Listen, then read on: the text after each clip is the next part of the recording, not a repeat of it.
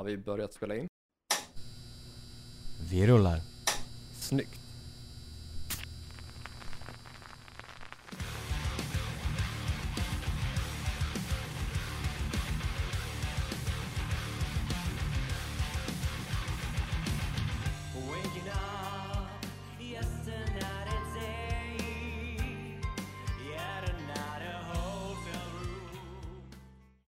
Men då säger vi hej och välkomna till ännu ett avsnitt av Hårdrock. För fan. Ni lyssnar som vanligt på mig, Corey Duvett och min kära poddkollega. Joey Borderline. Och innan ni lyssnade på oss två så lyssnade vi på dig plus några andra.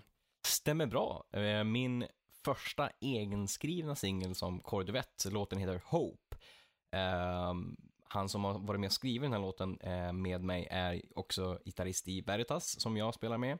Eh, Han spelar också gitarr på Save the Noise, rytmgitarr där. Eh, Sen är det faktiskt han som spelar trummor också och har mixat. Eh, Så det, han har gjort väldigt mycket jobb och jag glider bara på vågen, typ. Du tar äran. Sånt solosångare gör liksom. Mycket viktigt. det är viktigt. Eh, så att, ja men gillar ni den i introt och den kommer i outrot så finns den på Spotify och det är också tänkt att nu i höst att det ska komma någon typ av musikvideo för den. Förträffligt.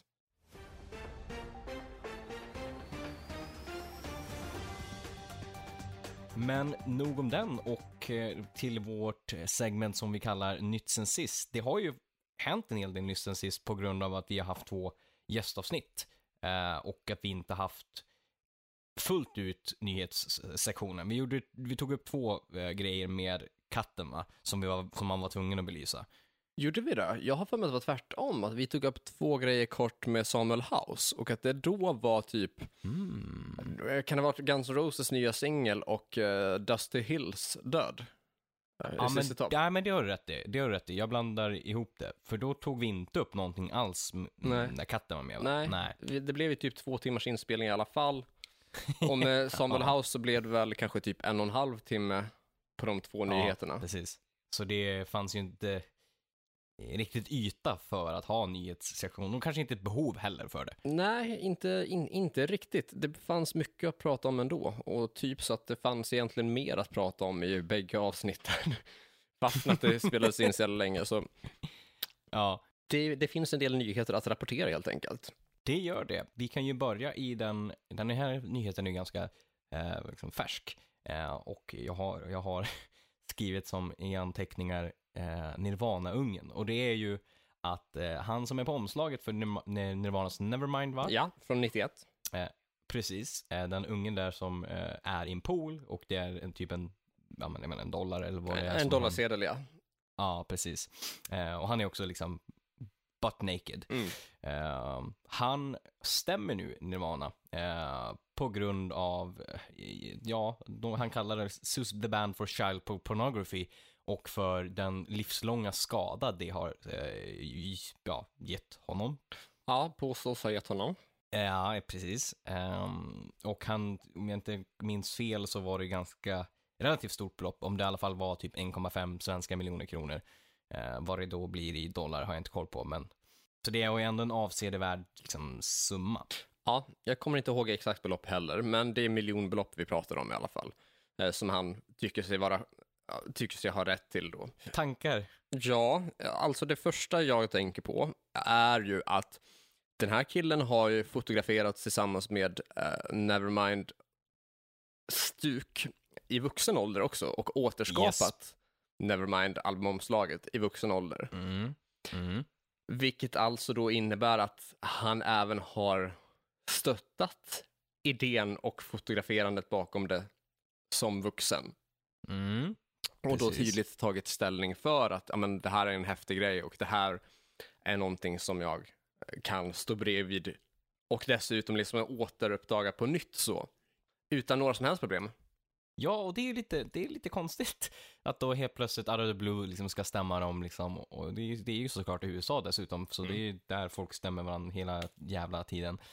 Eh, och jag läste liksom så här, för jag såg en bild eh, just där du pratar om att han är Rick, alltså återskapat den här bilden flera gånger eh, under liksom åren och framförallt i vuxen ålder liksom. Och det var så här, då var det, eh, om det var typ så sex olika bilder där liksom han i en pool har återskapat det här under åren. Och så skrev de så här, When being on the cover of Nirvana's album traumatized you so much as a child that you recreated the scene multiple times before deciding to finally sue the band. Vilket är, det är ju så liksom. Ja, eh, så tråkigt nog så måste jag ju här säga att, eh, alltså, det, jag tycker inte att det är victim blaming för att jag tycker inte att han är ett victim i det hela. Eh, Visst Nej. kan man kan, kanske argumentera för att man kanske inte ska som förälder kanske typ låta andra få använda ens eget barn hur som Nej. helst i alla fall. Exakt. Men han är ju, har ju själv tidigare varit stolt över Nevermind och Nirvanas liksom så framgångar och att det liksom är han på det omslaget. Ja, jag läste någonstans också just det där kring att liksom han har varit stolt så här. Nu kan inte jag säga att det här är 100% i fakta, men jag har läst det här i någon typ av intervju med honom. Eh, Så det borde finnas eh, där ute någonstans att hitta, så att jag inte är helt ute och cyklar. Men jag läste att det var någonting så här att han stolt hade berättat att han brukar liksom ha använt det här omslaget som typ en raggningsreplik när han liksom har raggat på, på folk. Liksom. Exakt. nå- någonting då i stil med, men hallå där, du har ju garanterat sett min penis. Liksom åt det hållet på grund av liksom omsla- omslaget. Ehm, och ironin också med det här att, um, såg någon skrev, the irony of him being a baby chasing the band's money in a pool and now he's 30 being a baby and chasing man, the, the band's money. Liksom ironin i liksom vad omslaget ah, liksom spe, an, av, eller anspeglar liksom. Ja, det är ju väldigt ironiskt på alla sätt och vis. Eh, Det är ju verkligen det. Och sen, liksom, som du säger, att han har använt det som raggningsknep, det är liksom själva Nevermind-referensen, det innebär ju att då betyder att folk vet inte att det är han på omslaget. Men han Nej. går, går gärna runt för folk och berättar att det är han på omslaget. Vilket innebär att exakt. han har ju inte lidit några skador av det personligt, utan Nej. då är det ju han som går och informerar folk om att det här är jag. Annars är det ingen som skulle se det. Nej, nej men så är det ju. Så att ja, det, det, ironin, ironin är ju rätt hög liksom och det luktar ju mm, cash grab. Det är ingen som tvingar honom att gå runt och berätta om Nej. det. Det är ingen som har tvingat ju honom att det. återskapa den här bilden flera gånger. Nej, exakt. Så är han har ju inte lidit av det, utan han har ju liksom stoltserat med det och eh, kunnat freeloada lite grann på det i vuxen ålder. Och säkert i tonåren också. Ja, exakt. Så det är, det är så jäkla konstigt. Och sen så måste jag också tillägga, gällande det här barnpornografi, nej, det är inte ett pornografiskt omslag, utan omslaget är ju, det, det är samhällskritik i form av det att liksom, den här dollarsedeln på omslaget, den sitter ju fast vid typ en sån här fiskekrok. Ja, exakt. Så det är ju liksom en ehm, sammanfattning av ett, ett kapitalistiskt samhälle och det här att vad gör vi för pengar och att det börjar i tidig ålder. Exakt. Så att ironin är hög. Vidare från den ungen eh, till, nej, till en annan unge tänkte jag säga, men nej, det är ju inte rätt. Eh, till Corey Taylor, känd från Stone Sour och Slipknot. Han är Och Loudwire. Eller, ja, och loud, framförallt Loudwire och eh, frågan som ställs, what does Corey Taylor think? Han har testats positiv för covid-19 och eh, är enligt han ganska sänkt av det. Och han är dessutom fullt ut vaccinerad, det vill säga två doser i alla Mm, fall. mm. Sen fullt ut, det får vi väl se hur långt, om det kommer en tredje spruta eller sådär. Mm. Men eh, då det är ju liksom, han sa ju det liksom att då har de varit ute på turné och så har de, du vet så, ah, skönt, vi kan åka på turné igen lite lätt. Eh, jag är fullt vaccinerad och ändå så fick han covid. Och det är ju fan lite skrämmande med just den här jävla sjukdomen att du kan ändå inte vara fullt säker om du är liksom, om du är fullt vaccinerad. Och det är liksom så här, jag hoppas att folk fortsätter ja, men tvätta händerna, vara försiktiga och sådär så att man inte helt och hållet förlitar sig på det. Även om man såklart ska kunna slappna av mer liksom. Ja, alltså det, det som är då eh, med ett vaccin är ju att som jag förstår det, oavsett sjukdom så ska du aldrig någonsin kunna vara typ riktigt hundraprocentigt safe från något, utan att det är liksom väl helt enkelt en sil som, liksom, s- s- som, som skyddar allt mer, vilket innebär att Ja, nu höftar jag med siffror, så, så säg inte att de, här är korrekta, men säg på ett ungefär att det skulle vara som så att typ, har du tagit en dos så kanske den gör 60% skydd, medan har du tagit två doser kanske den gör 95 eller 99% skydd, något sånt. Något i den stilen. Ja. Ehm, Mm. Men du kan fortfarande då få en sjukdom även fast du liksom är typ har liksom mycket bättre förutsättningar för att liksom skydda dig från den. Men dessutom, om Ja. du skulle bli sjuk av den, trots att du har vaccin, så är riskerna för skador eller dödsfall eller så mycket, mycket mindre. För att du, din kropp Ja. har redan byggt upp ett försvar mot det. Så du kan alltså då till exempel ha tagit en eller två vaccindoser eh, och ändå få sjukdomen, men då med största sannolikhet med mycket bättre skydd mot den. Så att konsekvenserna bör inte vara förödande. Nej, ja, men det är ju i alla fall, Mm. det är ju någonting positivt Ja, det liksom. ja. Och Men det är det man funderar på nu, liksom när, så här, alltså vissa eh, Live Nation och så Mm. har liksom tagit fram de här vaccinspassen och så, men om det, som nu, Corey blev sjuk och liksom det har varit några för tillfall, liksom, om det blir fler, frågan är ju liksom så här, hur, hur kommer det liksom, som typ i Sverige liksom, men nu, att folk ska ut och gigga i höst och så här, hur kommer det se ut? Kommer det bli inställt igen eller framskjutet längre tid liksom? Det känns, eh, det känns fortfarande liksom, även om det är ljus i tunneln, så känns det ändå osäkert just kring konsertgrejerna liksom. Jo, absolut, det gör det ju. Eh, jag har tänkt ungefär samma där, att det är väl ingenting som är säkert på något plan. Nej. Men om kravet är att alla är vaccinerade, då känns det ju liksom svårt. Vem ska de få det ifrån i så fall? Nej, alltså precis. Utan, utan det, det, är ju i så fall när ovaccinerade personer eh, beblandar sig med vaccinerade personer. Ja, och ja, så och en det. ovaccinerad redan har det, typ. Ja, ja, men så måste det vara. Så att, men vi önskar Corey Taylor eh, krya på sig helt enkelt, så att han får komma ut och lira igen. Absolut. Vidare från Corey Taylor. Det eh, är en nyhet som berör Kill the Kong, eh, Västeråsbandet. Ja, ganska stor grupp medlemsmässigt, typ 6-7 pers va? Ja, precis. Och den här, jag vet, jag vet inte om du hade koll på det. Ja, vi hade ingen koll på det. Men visste du att, alltså, det brann ju hos er, inte hos er i lägenheten, men väldigt nära er. Ja, precis. Ja, eh, det har Mm. det ju gjort några gånger. Ja, men nu senast när det brann, när den här takbranden som var Ja, så stor. precis. Typ. Ja, det är väl två dagar sedan kanske.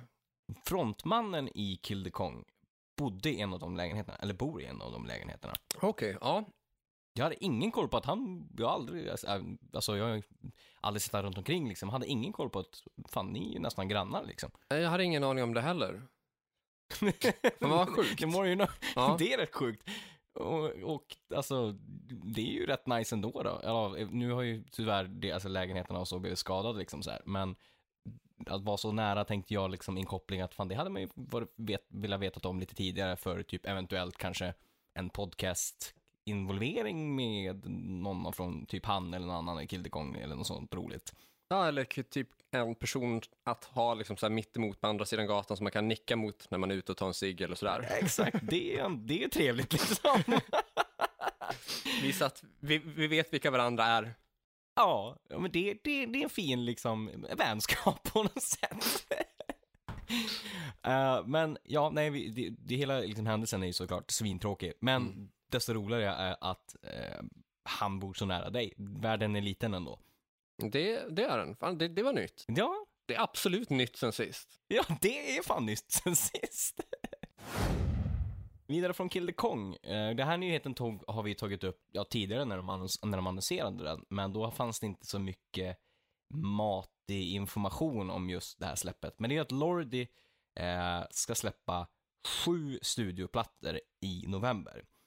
Och nu har vi ju då fått ännu mer information om vad kommer de här studioplattorna vara för någonting. Mhm, mhm. Och vad har vi fått för information då? Då är det så. Det är sju studioplattor. De heter lite olika spacade Lordi-namn, men i alla fall. Varje platta eh, har en egen stil. Så det kommer att vara hårdrock på en, disco på en, progressive rock på en, heavy metal på en, AOR på en, trash slash speed metal och industrial metal på de här plattorna då. Så varje en har en egen genre. Eh, och bara hör orden disco slash AOR i Lordis liksom, community låter ju väldigt ehm, eh, intressant och lite farhåga kan man ju säga. Ja, eh, det här... Alltså jag är nog ganska så nyfiken på det här ändå. Lätt positiv till det ändå det, på, på papper så, alltså, så låter det, det, är, det är skitcoolt och det är ett jävla bra marknadsförings, liksom, knep. Och det är liksom, vem har gjort det här liksom på det här sättet? Det, men jag har ju, alltså, det är väldigt mycket, man- det är typ så här, om jag räknar rätt var det typ så här 72 låtar som de har skrivit under det här året som ska ut på studioplattor. Frågan är om det är rakt, alltså det, det är nog svårt att skriva en eller två hits. Mm. Och 72 då? Alltså jag, jag var ju väldigt skeptisk till det här projektet inför det att det annonserades att det skulle släppas sju plattor och så. ja. Men nu när de liksom så har gått ut med att alla sju kommer vara olika genrer och annonserat de genrer som är, så tänker jag nog ändå att det kan bli en del material här som är, faktiskt håller högre standard än vad vi nog tror av den anledning att Lordi har ju alltid gått lite sisådär, men det, eller åtminstone framförallt senare år, men det är kanske också för att man försöker göra typ en så här tionde Lordi-platta. Medan om vi Ja, nu det är ser sant. till att nu försöker de göra andra genrer, så blir det ju säkert så att du har medlemmar som under många års tid skrivit till sidoprojekt som aldrig riktigt har funnits eller släppts. Så. Mm. så det kan ju vara som så att man kanske har gått ihop och gemensamt hjälpt oss med varandras sidoprojekt och typ där kanske lyft typ material som faktiskt har hyfsad kvalitet men som inte har passat Lordi-formatet tidigare. Nej, men det, är nog, det har du nog fan rätt i. Det, så skulle det absolut kunna vara. Skulle kunna vara. Det kan Ja. också vara som så att de bara fått totalt hjärnsläpp och bara nu gör vi sju genrer. och då blir ju allt kast. ja, ja, Men jag hoppas, jag hoppas på att det är det här med sidoprojektsspåret. ja då, då, då, då höjer ju det mina förhoppningar lite grann på, på det faktiskt nu när du nämner det. Liksom. Det, det, det, det kan vara jävligt bra. Ehm, jag hörde första singeln som de har släppt som var från discoplattan. Okej. Den, den var inte jättekul, men å andra sidan, det är ju ingenting som säger då att resten av material på den plattan kan vara bra. Eh, eller att de andra plattorna, AR-plattan eller vad det nu är, kan ju vara bra för det också liksom. Jo, kan vara. Eh, men som sagt, jag har inte hört första singeln än. Det kan ju Nej. vara som så att jag skulle höra den och sen går all luft ur och jag Ja. genast ger upp det där uh, sidprojektspåret. Men jag tänker ändå att det är ändå fem medlemmar i Lordi. Jag vet inte alls hur låtskrivandet har sett ut tidigare, om det bara har varit Mr Lordi som har gjort låtarna. Ja. Eh, eller hur det nu kan vara. För i så fall, eh, om det skulle vara han som har haft typ så här 90% av låtskrivandet, då kan det ju vara som så att de andra har massa potentiella sidoprojekt Mm, ja, det är fan sant. som bara har liksom, eh, ja men, skett i skym- skymundan fram till nu. Men det visar sig.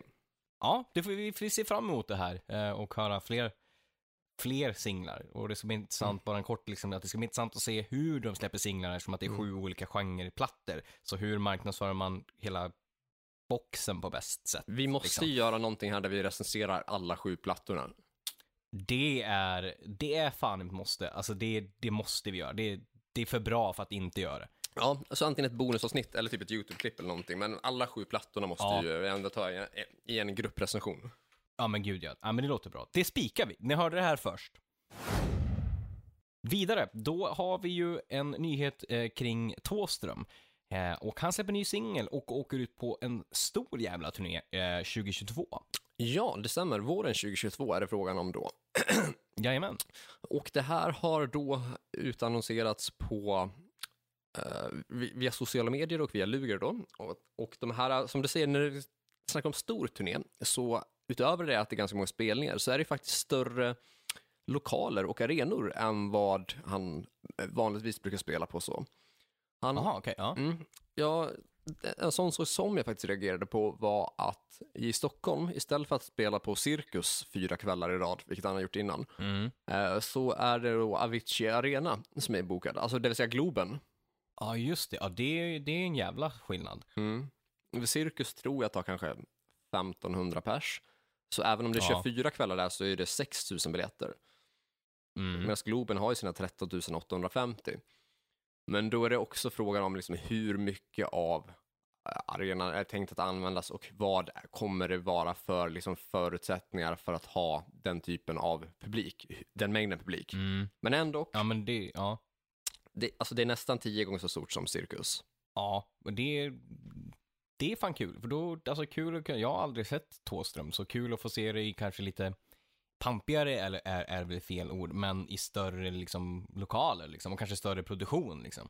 Eh, jag har sett Thåström några gånger och jag tycker det är bland det häftigaste jag har sett faktiskt. Eh, sett till eh, typ minimalismen som har funnits inom Thåströms band och liksom hur alla i bandet verkligen har varit eh, svinduktiga och svintajta på eh, sina respektive instrument och det de gör då så tillsammans. Så. Ja, just det. så att på tidigare turnéaffischer så har det haft, utöver att du haft liksom Thåström eh, så s- med stor, som ett stort namn och stor logga så, så har det faktiskt haft alla kompmusikernas namn under med mindre loggor, men i samma i så typsnitt och så. För att indikera att de är faktiskt också en viktig del av det som sker på scenen så. Eh, Ja, det. Men nu till den här turnén så är det första gången på länge som man inte har satt ut de andra medlemmarnas namn under. Vilket då väcker frågor kring om Thåström har nytt band med sig. Kan vara så. Och det har ryktats om att det, det faktiskt är så, eller ska vara så, i, i, i, i, vissa, i vissa sammanhang. Så att säga. Nu, nu lägger vi oss farligt nära förtal här. Ja, just det. Men, men, men det sägs att det nog är ganska stor sannolikhet att han har ett annat kompband med sig än vad han brukar ha. Och då väcker det också frågan vilka, eller vilka de, dessa personer skulle kunna vara. Ja, men det gör det ju. Mm. Jag tänker ju där, i och med att man bytt cirkus till Globen och man då liksom Mm. går till en större arena, kanske liksom eventuellt då sikta på en större show, då känns det ju som så att det kanske finns en anledning till att man bytt ut det här kompbandet då och att det det jag tänker och tror att det skulle kunna vara Mm. är Helicopters. Ja, men det kan du fan i mig göra rätt i. På grund av att de spelade väl på, eh, på spåret med varandra. Ja, precis. Och eh, Tåström och Dregen sågs så sent som häromdagen att, eh, och hamnade faktiskt med på tv också under så här, sportsändningen. Där, Okej. de, där de bägge två är och kollar på eh, en Djurgårdsmatch då. Eh, Ja. Sjunger med och skrålar och dricker öl. Eh, Det är sånt man gör. ja. Och de bägge två är ju djurgårdare och Globen är ju Djurgårdens liksom, hemmaplan. Mm. Så det, jag tycker mig ändå liksom se indicier som tyder på att det skulle kunna vara något i den stilen. Så. Ja, jag tror att du kan vara inne på någonting här faktiskt. Mm. Och det var också eh, så att det var, var en del eh, fans som hade reagerat på att biljetterna till den här turnén var lite dyrare än vanligtvis. Eh, att det skiljer Ja. sig typ, eh, ja, säg typ en hundralapp i biljettpris mot tidigare. Just det. Och visst, det kan väl eh, bero på pandemin att det inte har gått att turnera eller spela på samma sätt då, och att Thåström är ganska så strikt med vad han använder sitt varumärke eller sin musik till så. Men det kan ju också bero på att kanske Helicopters behöver lite betalt. Ja, alltså i det fallet liksom, det är ju inte vilket kompband som helst liksom. Så det är klart, då hade det varit, om det är så, så är det ju fullt rimligt att biljettpriset är dyrare, för det ska ju täcka deras gage dessutom, och inte bara Thåström nu. Men precis. Så att ni kan ha, hört, ni kan ha hört det här först. Ja. Om det är så så hör ni det här först. Så är det. Då går vi vidare till Ozzy Osbourne och den nyheten att Zack Wild kommer tillbaka som en del av Ozzys touring band eh, Yes. 2022 då. Eh, det är ju fantastiskt kul. Zack Wild är ju liksom en klientiod som har gjort jävligt mycket bra med Ozzy liksom och har varit en, alltså en stor, stor del av Ozzy som soloband och så. Eh, den enda frågan är ju så här, ja, det är 2022.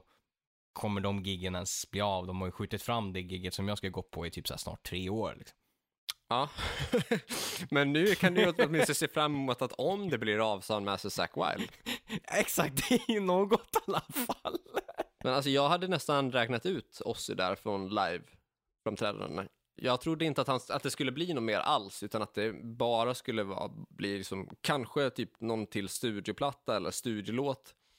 Eller alltså typ i stil med det han gjorde med Post Malone, enstaka tv-framträdanden eller gästanden av andra liksom, så artister så, men att Ja. turnerandet i sig eh, skulle vara dött liksom. Trodde jag. Jag trodde det också. Jag eh, hade inga större förhoppningar på att jag skulle få se det här gigget som ska bli av. Men jag, jag hoppas. Det är som sagt, det hade varit kul som fan att se uh, Zack Wild med Ozzy liksom. Ja, absolut. Det är ju någonting som ändå är plåster på såren, att få det beskedet kan jag tycka. Ja, men det håller jag med om. Även om det lär vara högst oklart om det är Judas Priest och Hardcore Superstar som kommer vara special guests igen. Ja, Man hoppas ju som biljettköpare att det är, Ja. eller biljettinnehavare att det är Priest och hard- Hardcore som hänger med. ja gud ja. Alltså det, den, den kombinationen var ju liksom guld. Dels att liksom få se oss igen och då nu förhoppningsvis då kunna se med Zack Wild. Sen se Judas Priest, de har jag aldrig sett och Judas Priest låter ju svinbra nu för tiden. Och sen också där liksom strössel på liksom eh, på kakan. Harkus Superstar som är ett av världens bästa liveband liksom. Tack och bock. Ja. Bättre svensk support act går inte att hitta i alla fall. Vidare från det till en nyhet om Arch Enemy. De eh, är lite grann i blåsvädret kring hur de, eh, hur de behandlar fotografer runt om när de är och spelar. Ehm, det har dykt upp ett flertal fall där fotografer har blivit portade från alla deras Arch Enemys gig Aha. på grund av eh, det enkla att de det senaste var att det är en kille som har lagt ut, tagit foto på Alicia Whitegus då, som Mm. är vokalist i, i Arch Enemy. Hon repostar den, vilket är fullt okej. Hon skriver ut namnet och alltihop. Sen så är det ett företag, ett klädföretag, som jobbar med Arch Enemy, Ja. som dessutom ägs av deras förra vokalist och som också är deras manager då. Ja. Eh, Alltså- Angela tror jag hon heter. Ja. Mm. Jag, jag vill säga typ Glosso, Glosso. Jag kan ha fel. Ja, Kan ha fel. Ja, men jag, tror, jag tror att du har rätt. Ehm, och det är ju inte okej, för då marknadsför ju de det som det är sina produkter och då ska ju den här fotografen ha betalt. Ehm, Mm. Och då så mejlar han först till det företaget. Då det företaget vidarebefordrar det till Arch Enemys Management, som då är deras förra vokalist. Hon mejlar tillbaka i stort sett liksom så här, du ska bara vara glad att dina bilder sprids. Liksom. Det här, vi behöver liksom inte betala. Var han liksom hävdar på att, ja, men liksom, vilket han oh, vilket har han rätt i, liksom, enligt juridik och alltihop, att i det här sättet som ni använder bilden så ska, måste ni köpa loss den. Varav de hon svarar liksom, aha, nej men då är du bannad från alla Arch Enemys gig för alltid. Tack och bock liksom. Du har liksom förstört din chans att gå på flera konserter. Liksom. Vad är det för horungsbeteende? Eh, Ja, det ja, fan, fan vad omoget mött av uh, Arch Enemy. Det var, Ja, gud ja. det var, fan det var oväntat. Jag, jag, vet inte vad, vad, vad man ska säga om det här. Det, alltså det är många, många tankar där som snurrar. Det, för, det första som jag kommer att tänka på all, eh, inlednings, inledande skede var att jag tror att jag kan ha fotat Arch Enemy en, en gång i tiden, typ så här 20, 2013, 2014 någon gång så. Eh, Ja, Eh, och upplevde i alla fall inte att det var några så helst konstigheter på plats vid så här själva eh, konserten så. Men Nej, det. det. här, det här verkar ju vara så här efterspel. Eh, som skett lite grann i skymundan så att säga. ja. Som nu har uppdagats då.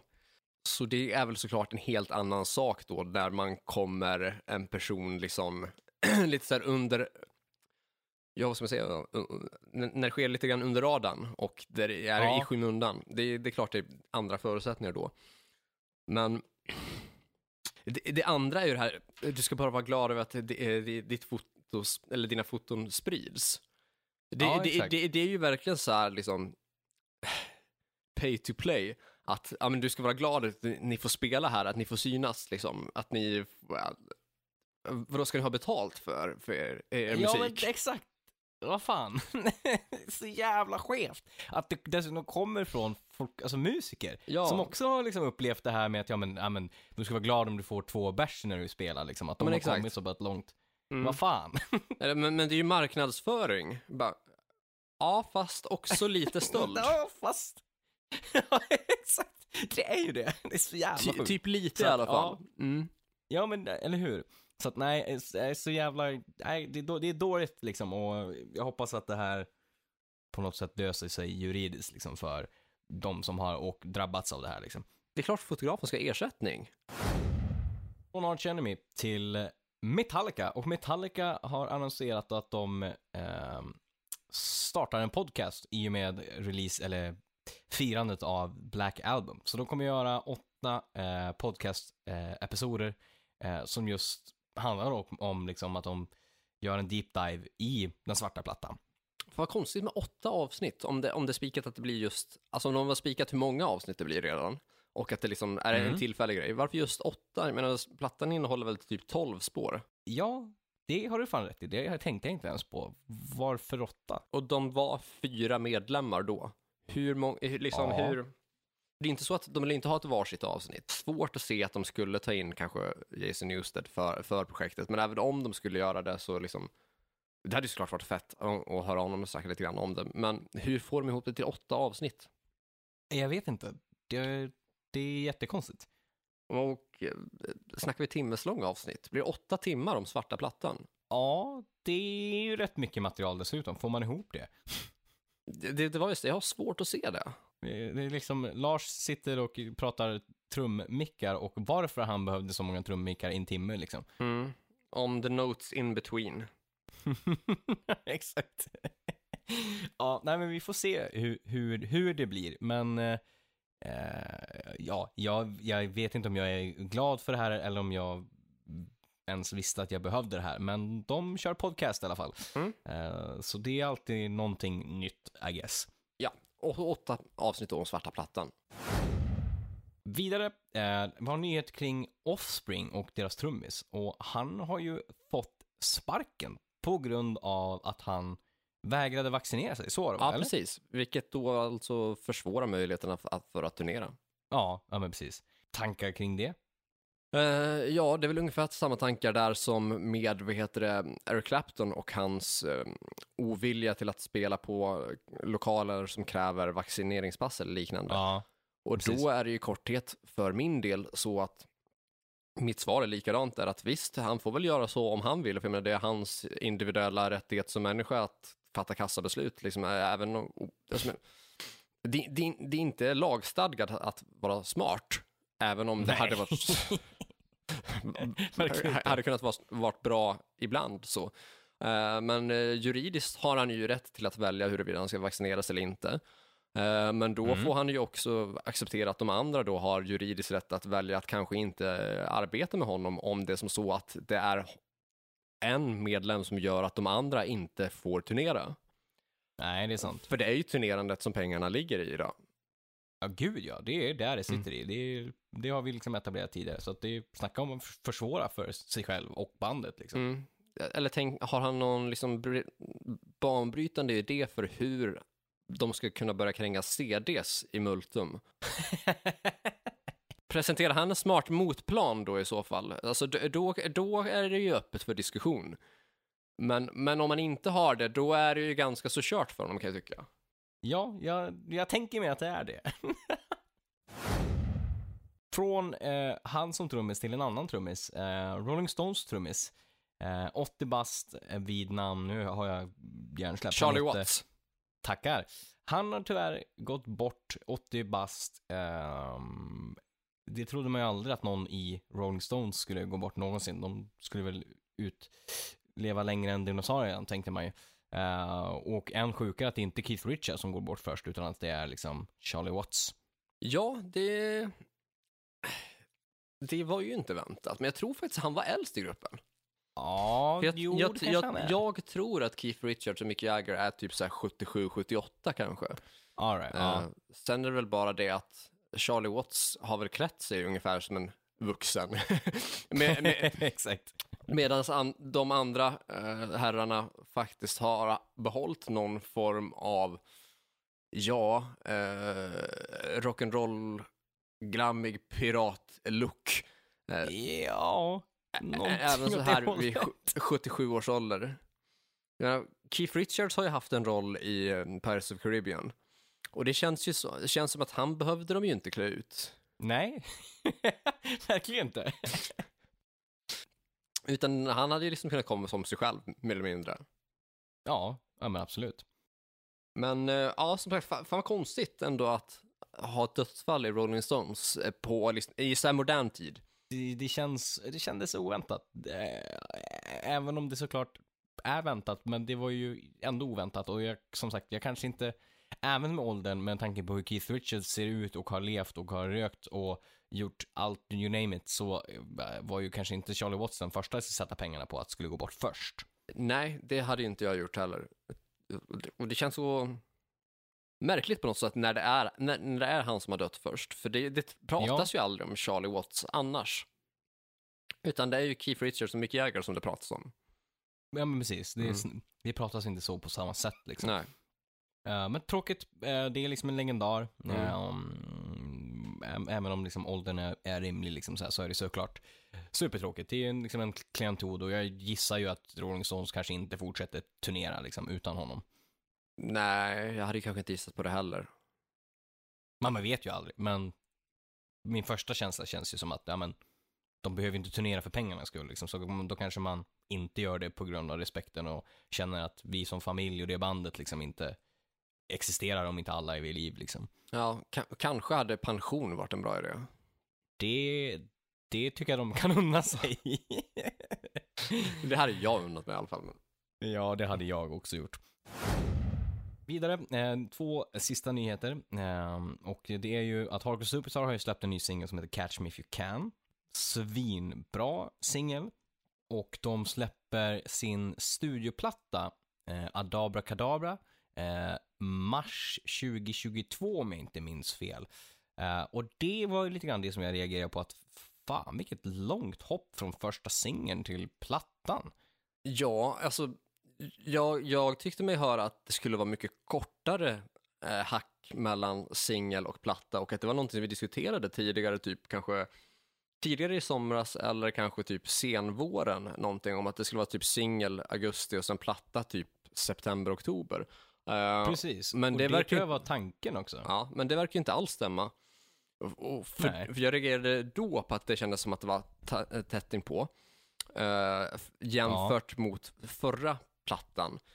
För på um, You Can't Kill My Rock'n'Roll, där hade du ju singeln eh, Have Mercy On Me som kom, alltså, Ja. alltså den kom typ så september, oktober 2017.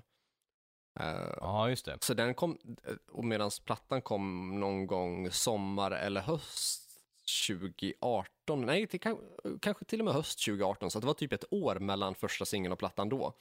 Och det var ju för att de släppte ju fem singlar före och det var flera månader mellan dem. Så, Eh, så fortsatt långa hopp tydligen mellan platta och singel. Jag är inte positivt inställd till det här. Nej, ja, alltså jag, det känns som liksom marknadsföringsmässigt och sådär. Eh, och också att de ska ut på turné eh, som de har annonserat i höst och sådär. Varför släpper man inte plattan i och med att man åker ut på turné? Det hade ju varit det logiska. Det exakt, det hade ju varit standard. Men ja, vi, vi får helt enkelt vänt- vänta till mars nästa år då eh, för att höra plattan. Och jag gissar att det kommer kanske någon singel till. Men för, jag hoppas att det inte blir att de släpper typ så fem singlar eller något sånt där för att det är så långt emellan. Det, Då har Mm. vi släppt halva plattan liksom. Ja, men eh, det, vi kan väl kanske nästan förutsätta att det är så då. Det, som det kommer vara om det är så att man har gått Ja. ut med redan nu att plattan kommer i mars. Och det är vadå, sju månader kvar? Ja, det är det ju. Så att, eh, ja, då är det för att hålla det vid liv så kanske det blir så. Ja, de lär inte Mm, gå sju månader utan någon till singel. Nej, det, nej, nej, nej. Det, Nej. Det, det, tror hopp, det hoppas jag inte att de gör. Nej. Men det var mina nyheter. Ehm, fullt och hållet. Vi har rullat på 42 minuter där på nyheterna, så jag tänker Ja. att det räcker gott och väl. Och så att vi rullar in på det vi faktiskt ska prata om i det här temat. Ja, vi ska väl återigen göra en genredjupdykning av det slag som vi brukar göra ungefär vart tionde avsnitt. Ja, men precis. Det är hunnit speta av ett gäng och idag så tänkte vi att vi skulle ge oss på subgenren poppunk. Precis. Hur många genredjupdykningar är vi uppe i? Vi, det här lär vara sjätte tror jag. Exakt, ja. För första var raprocken på 34. Ja, just det. Om vi har haft en på 30, en på 40, 50, 60, 70 och nu en på 80. Så det är sjätte genredjupdykningen. Ja, just det. Ja, men snyggt. I, i fullängdare dock. Eh, jag tror att vi har gjort några till i bonusar. Att vi har kört både Ja, progressive och sen så har vi också kört sleaze tror jag. Tror jag. det, ja, men det låter bekant. Ja, jag, jag, tror det. Eh, svårt att hålla koll. Det är det. Men poppunken då, då eh, den är väl som sagt då, eller som sagt, det är inte alls sagt än, men det är väl ganska så självklart att den är sprungen ur punken som sådan där och det är, passar sig ju så väl så att ett av de absolut första banden inom det som vi numera kallar för punk är ju då Ramones som albumdebuterade 76 redan och Ramones eh, anses av många också vara typ det första poppunkbandet. Och det som är, eh, eller liksom så här, ja, ett av de först, första liksom, ett av startskotten för poppunken i och med deras ganska så väldigt så här flugviktspunkiga sound.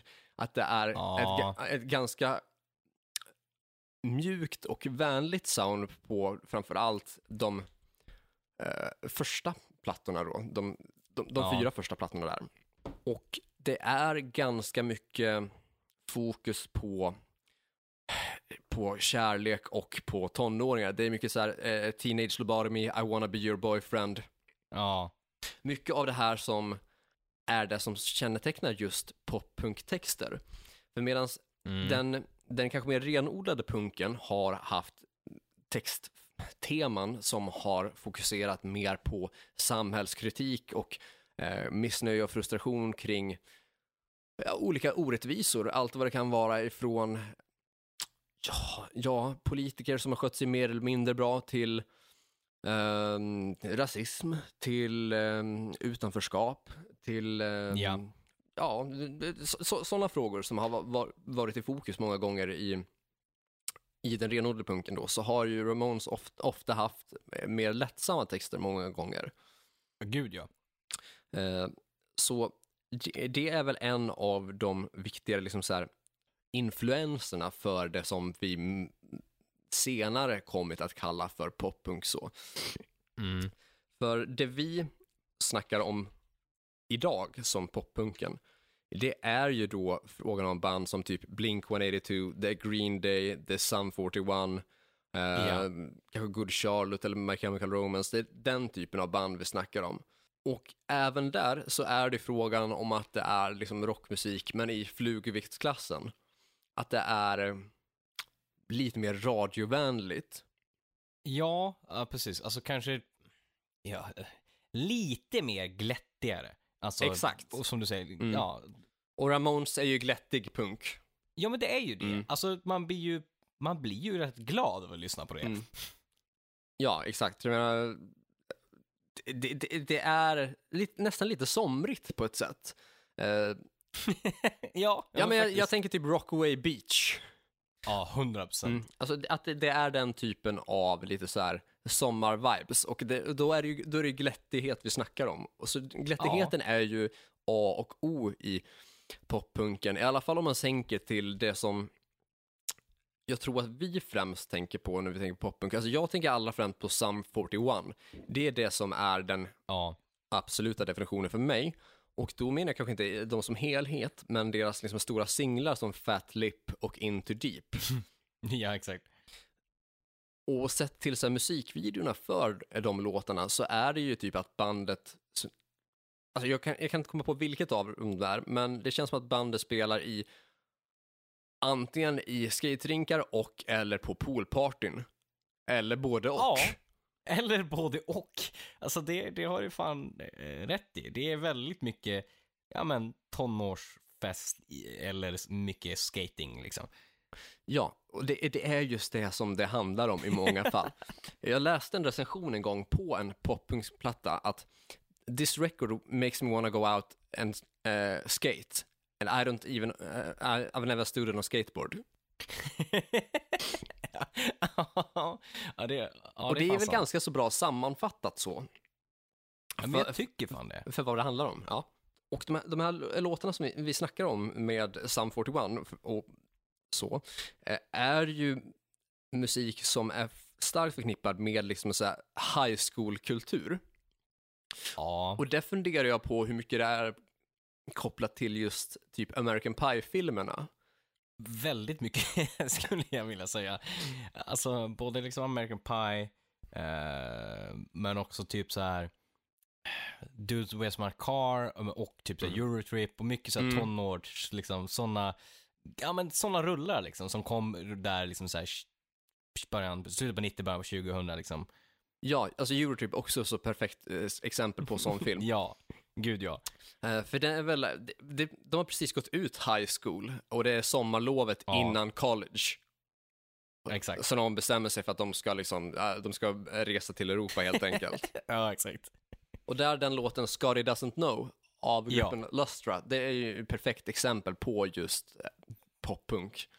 Ja, verkligen. Som dessutom är en jävligt bra låt. Det är faktiskt en sjukt bra låt. Mm. Jag såg den filmen bara, ja, vi såg den eh, efter eh, Samuel House hade gästat oss, Mm. eh, med Samuel House. Mm. Och det slog mig att liksom, just den låten har man ju hört, liksom. men när, den kom på det igen i filmen, och det var ett tag sedan man såg den filmen, så bara, fan det här är en banger alltså. Det är en svinbra låt. Det är det. Oh ja. Jag kollade igenom soundtracket till American Pie 1, 2 och 3 eh, så sent som för kanske bara någon timme sedan. Och slog så att alltså, grupper som eh, Blink-182, Green Day, Sum 41, Good Charlotte, Three Doors Down, All American Reject och Alien Ant Farm är med på soundtracket det. då. Och flera av dem är med flera gånger Ja, inom av de tre första filmerna då. Så jag vet inte om det var liksom så skaparna själva som hade den utgångspunkten från första början, att liksom så Mm. försöka få fram den här känslan, eller om det bara liksom blev i efterhand, typ att det är det här som man har kommit att förknippa liksom 2000-talets ton, tonåringar med på något sätt. om det är en slump så är det ju liksom en jävligt bra slump liksom, för det är ju verkligen det man förknippar de här låtarna med, liksom, att just de, de, de klarar sig inte utan varandra, liksom, de filmerna utan musiken eller musiken utan filmen, alltså det är ju verkligen så jävla hopkopplat med, med det liksom. Mm, det hade liksom inte gått att göra på något annat sätt att få det att flyta. Nej. Ett återkommande liksom, grepp för det här med teen och high school-vibban inom poppunken är ju också att i många fall så har banden varit ganska så unga när de har typ albumdebuterat. Det tänker jag på typ Ja, Paramore, eh, där medlemmarna var mellan 15 och 17 när de släppte sitt debutalbum. Just det, så. Hayley Williams var bara 16 när de släppte sitt debutalbum. Eh, ah, All Time Low, där, eh, alla där medlemmarna var 17 och Panic eh, at the Disco, där var medlemmarna 18. Det är tidigt för att släppa debutalbum. det, är, det är väldigt, väldigt tidigt, det är det. Och, och, och vi snackar också om album som har sålt bra, alltså album som har sålt typ guld i USA. Ja, precis. Alltså de blev ju stor och väldigt fort eh, liksom med de plattorna liksom och i den unga liksom åldern med också just som sagt inslag i film och liksom hela den Mm. community med skaters och tonåringar liksom. Det var ju liksom, det var ju det hot shit liksom som var på radio eller you name it liksom. Det var ju det som, all- alltså, de här tonåringarna liksom drog sig till liksom, det communityt liksom. Exakt. Vidare koppling till film är ju Weezers låt eh, Teenage Dirtbag. Eh, Ja, som jag tror är med, eh, med det soundtracket till en film som jag tror heter Loser, har jag för mig. Eh, som innehåller ja, två av liksom American Pie-skådespelarnas större liksom, roller så. Ja. Alltså, det är återkommande karaktärer eller så skådespelare Mm. och liknande låtar i typ liknande Mm. filmer och i typ i samma miljöer. Så, så Ja. skiftet mellan high school och college. Ja, det, det är där det händer liksom. Ja, eh, och så ser det ju ut då och även idag. För jag menar, det här, vi snackar ju nu om filmer och låtar från så här 99 till 2003, typ 2004 ungefär. Mm. Mm.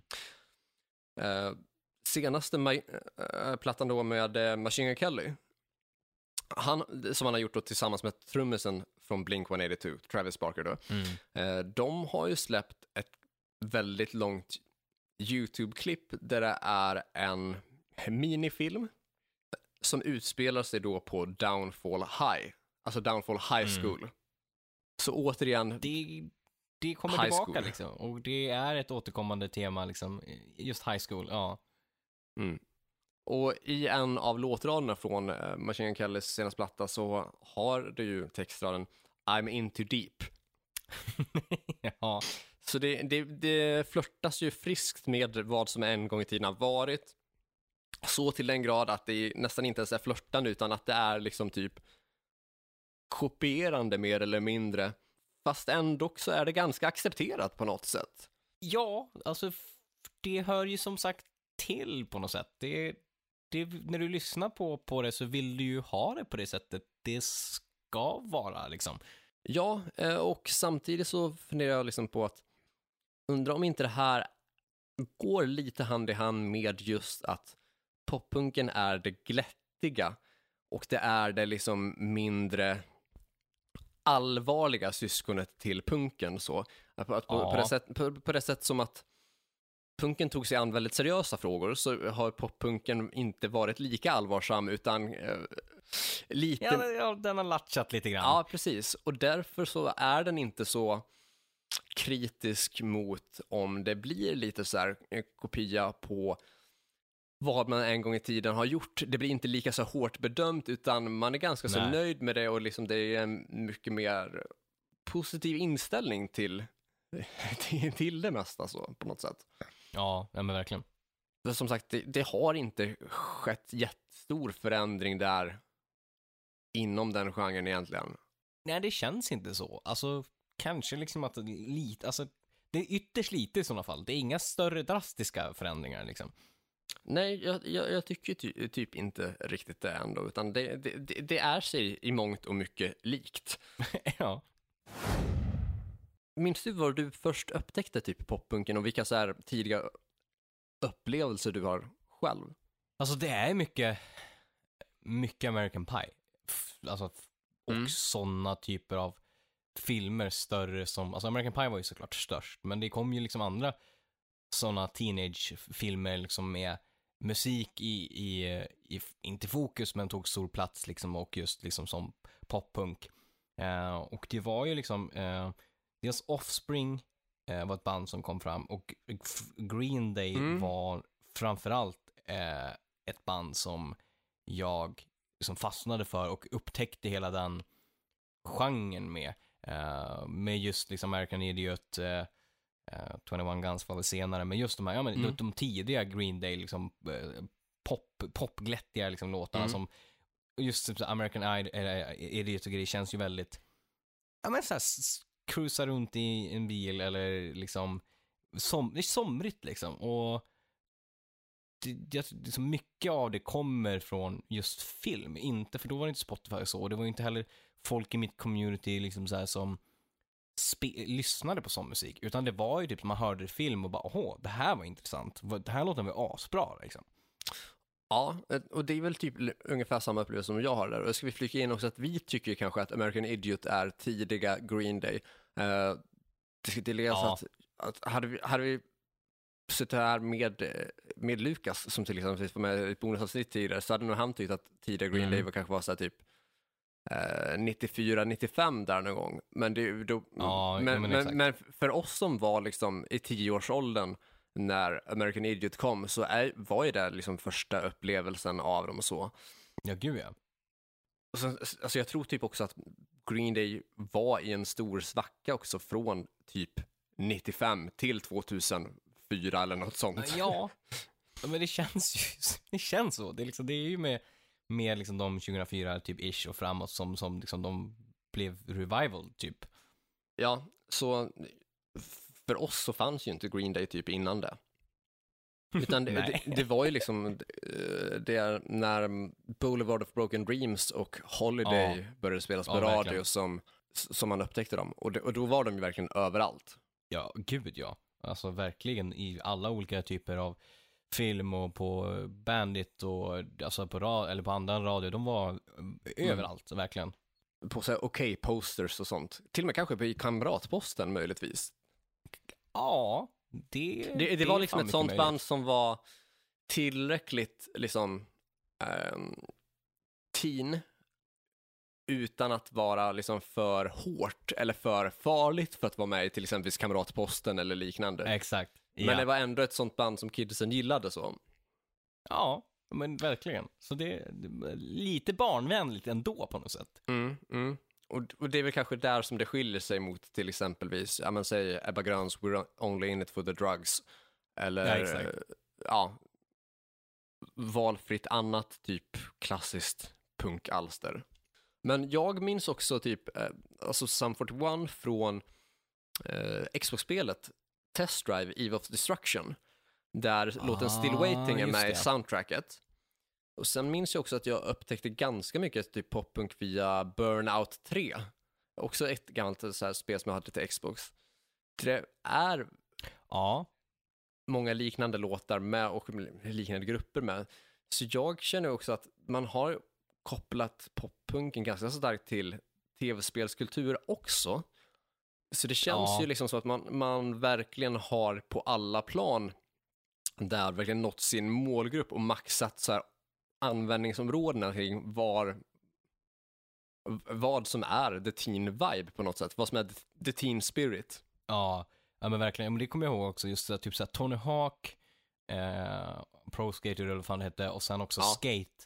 Alltså mycket sådana typer av spel var det ju he- hejvilt med liksom poppunk och bra och kända poppunklåtar liksom.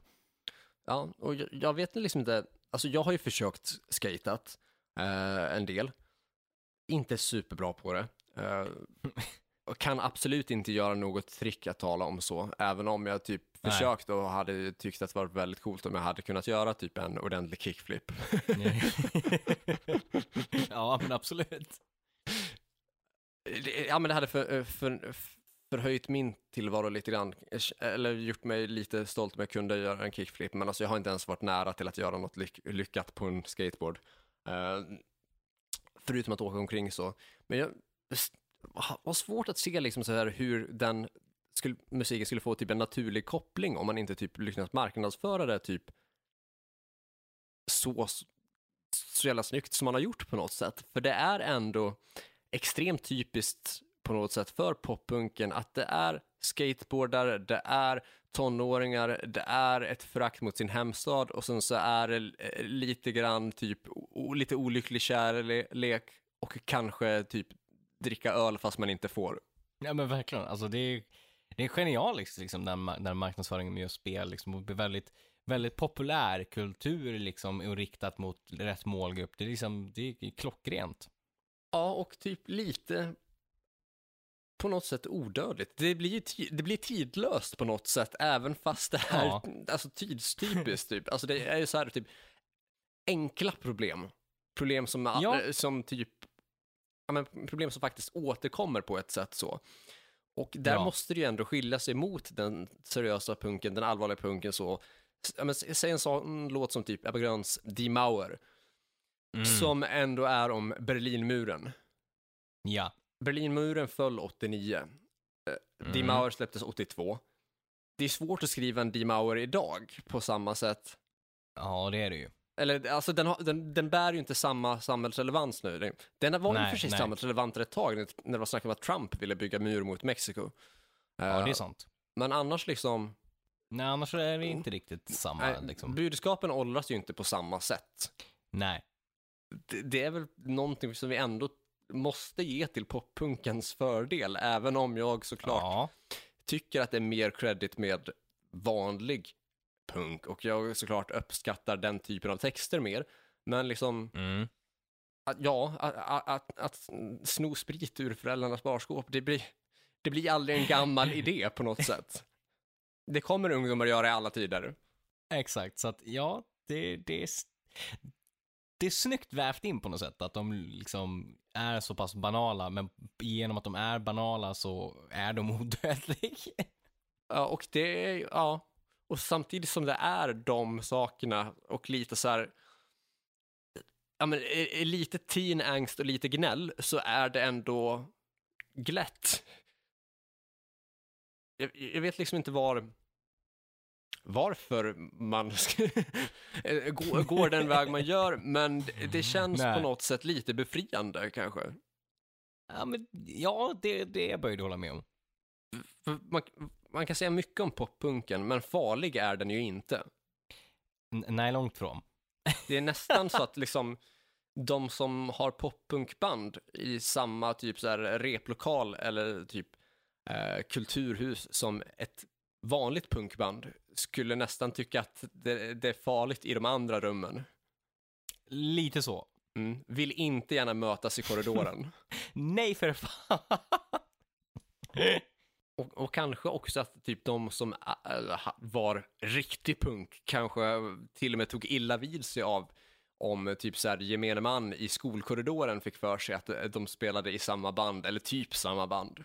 Garanterat. Det känns ju som att det, det ligger en kränkning där i luften. Det gör det. det ja, men det, det, jag hade känt mig kränkt om det var så.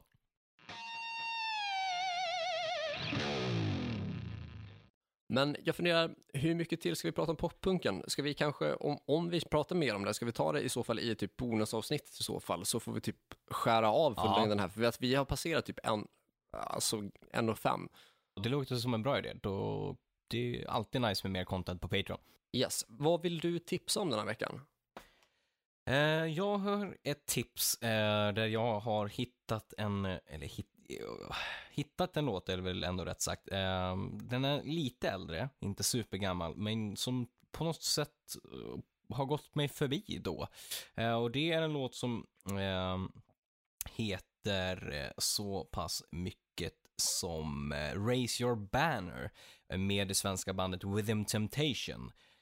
Och på Okej. den här låten också så har de Anders Fridén från In Flames som är med i Growler Aha, och, trevligt. och sjunger. Och den släpptes 2019 eh, och av någon, någon vänster så dök den upp liksom i mitt flöde och bara, vad fan, det här är ju någonting som, det här hörde inte jag när den kom liksom. Och då känner jag ändå till Within Temptation och framförallt så är jag ett fan av Anders Fridén. Liksom. Så jag är skitglad att jag Ja, hittade den. Så nice. den finns på Spotify, det finns en svinfet musikvideo med Anders Fridén dessutom som är eh, på YouTube. Så just gillar man eh, en pampig jävla låt med refräng som lyfter och eh, Anders låter fantastiskt bra i growlet, kika in den. Förträffligt. Jag vill tipsa om en hel platta. Jag vill tipsa om Sum 41s eh, platta Does This Look Infected från 2002. Ah, Det var en sån där platta Bra som, som, eh, ja, men som någon hade glömt kvar på eh, det gamla gymmet i Skogsbo, där jag och far min började träna tillsammans en gång i tiden. ja, Som, ja, som, bara låg där liksom. Och den är svinbra. Det är typ ett av de bästa poppunkalbumen någonsin, tycker jag i alla fall. Eh, ja gud ja. den tillsammans med Welcome to the Black Parade tycker jag är, är två plattor som är, är väldigt representativa för genren som sådana. Men eh, man bör alltså Mm. spara in Sum 41's Does This Look Infected och är man inte hooked efter de fyra f- första låtarna så då kommer man aldrig någonsin bli det. Utan de, de tio Nej. minuterna som de hinner dunka av de där fyra låtarna på, de tycker jag liksom, eh, de, de är top quality alli- allihop. Men då så, Eh, då ska folk ja, bli Patreon för att höra mer av podden såklart. Så börja Ja, med att gud, gå ja. in på patreon.com hrffpodcast, stötta med valfri summa eh, för att få bonusavsnitt och massor med annat bonuscontent. Eh, Vi kan ju Mm. också säga som så att när de hör det här så är vi på gång med att släppa varsin recension av Iron Maidens nya platta. Mm, det är fan sant. Det vill man inte missa, för det kommer bli en intressant läsning eh, om just den plattan som kommer 3 september. Så vill ni läsa kring eh, vad vi tycker om den, då ska ni in på Patreon. Ja, då hör ni det där först. Jaha. Eh, ni ska stötta våra sociala medier. Uh, gilla vår Facebook-sida, det heter Hårdrock. För fan. Uh, sök oss på, oss på YouTube, där vi också heter Hårdrock. För fan. Skicka iväg ett mail till oss på hrffpodcast.gmail.com. Uh, följ dig på Instagram, där det heter Corey Duvett, ett ord och dig på Instagram, där du heter. uh, Joey Bordline, ett ord. Det är nog det som vi har att säga va? Nytt avsnitt nästa vecka. Musik från dig i form, i form av Kåre i outrot. Så eh, fram till nästa avsnitt får ni lyssna på hårdrock. För fan. Spela hårdrock.